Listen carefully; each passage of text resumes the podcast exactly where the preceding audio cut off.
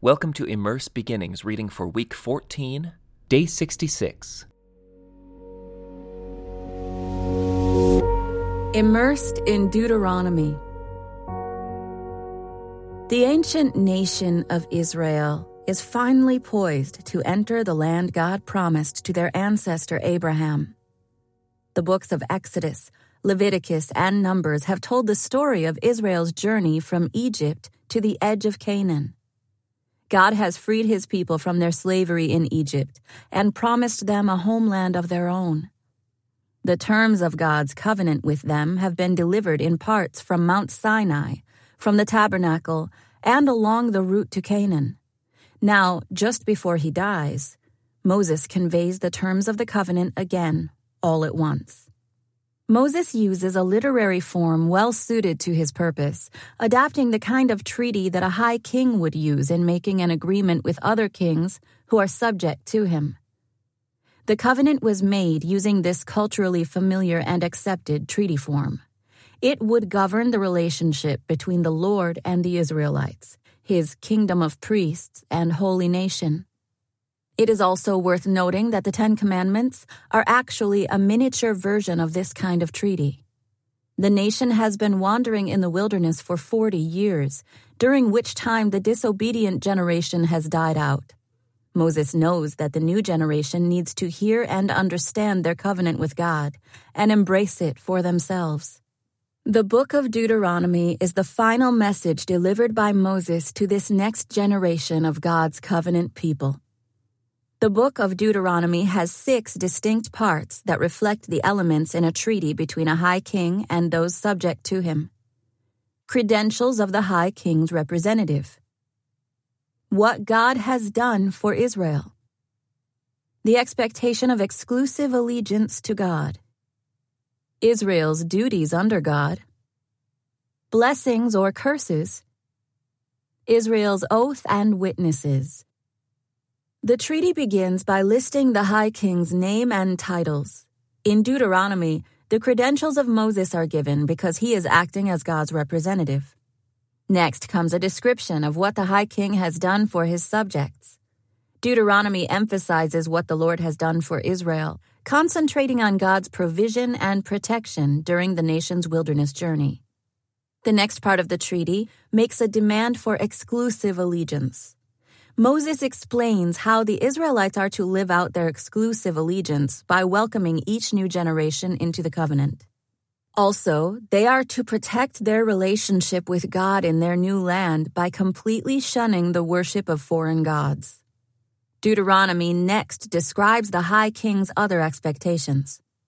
An extensive body of law regarding offerings and festivals, community leaders, safeguards of justice, warfare, sexual relations, and much more shows that loyalty to God is to be expressed in every aspect of life. This is followed by a list of blessings for keeping the treaty and a list of curses for breaking it. As we will see in the story that follows Deuteronomy, the consequences flowing from the treaty will determine Israel's future. Finally, the treaty is witnessed and copies are safeguarded. The entire body of instruction in Deuteronomy is written in a book and given for safekeeping to the priests who carried the Ark of the Lord's covenant. And as Moses names the treaty's witnesses, he also pulls together its main themes. Today I have given you the choice between life and death, between blessings and curses. Now I call on heaven and earth to witness the choice you make. Oh, that you would choose life, so that you and your descendants might live.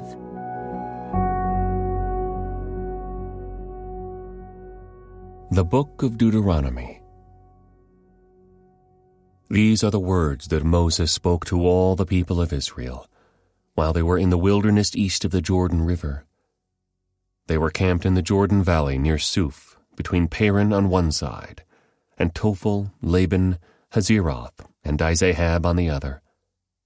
Normally it takes only eleven days to travel from Mount Sinai to Kadesh Barnea, going by way of Mount Seir. But forty years after the Israelites left Egypt, on the first day of the eleventh month, Moses addressed the people of Israel, telling them everything the Lord had commanded him to say. This took place after he had defeated King Sihon of the Amorites, who ruled in Heshbon, and at Edrei had defeated King Og of Bashan, who ruled in Ashtaroth. While the Israelites were in the land of Moab east of the Jordan River, Moses carefully explained the Lord's instructions as follows. When we were at Mount Sinai, the Lord our God said to us, You have stayed at this mountain long enough. It is time to break camp and move on.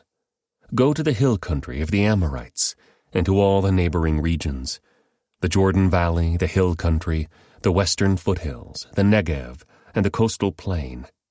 Go to the land of the Canaanites and to Lebanon, and all the way to the great Euphrates River. Look, I am giving all this land to you. Go in and occupy it, for it is the land the Lord swore to give to your ancestors Abraham, Isaac, and Jacob, and to all their descendants. Moses continued. At that time I told you, You are too great a burden for me to carry all by myself. The Lord your God has increased your population, making you as numerous as the stars. And may the Lord, the God of your ancestors, multiply you a thousand times more, and bless you as he promised. But you are such a heavy load to carry. How can I deal with all your problems and bickering? Choose some well respected men from each tribe, who are known for their wisdom and understanding, and I will appoint them as your leaders.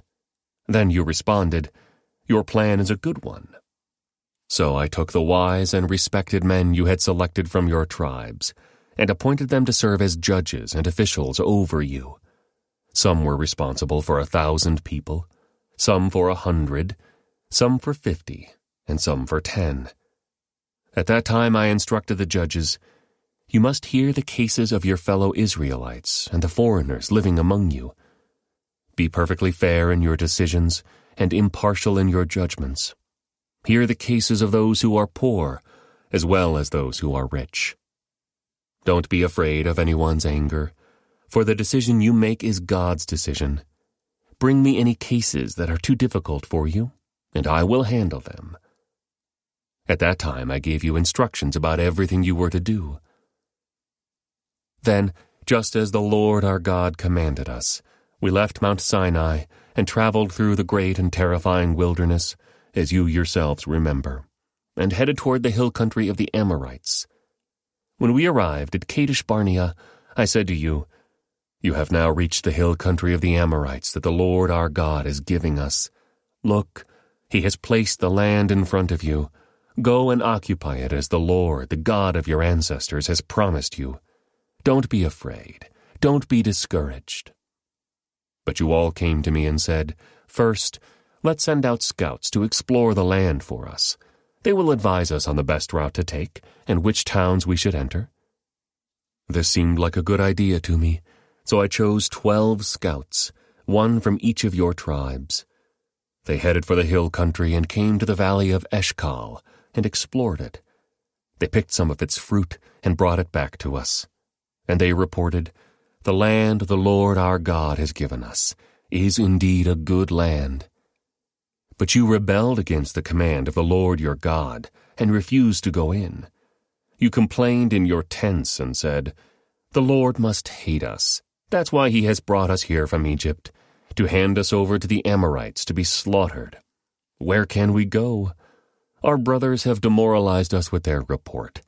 They tell us the people of the land are taller and more powerful than we are, and their towns are large, with walls rising high into the sky. We even saw giants there, the descendants of Anak.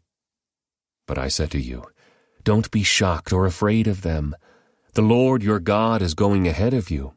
He will fight for you, just as you saw him do in Egypt. And you saw how the Lord your God cared for you all along the way, as you traveled through the wilderness, just as a father cares for his child. Now he has brought you to this place. But even after all he did, you refused to trust the Lord your God, who goes before you looking for the best places to camp, guiding you with a pillar of fire by night and a pillar of cloud by day. When the Lord heard your complaining, he became very angry.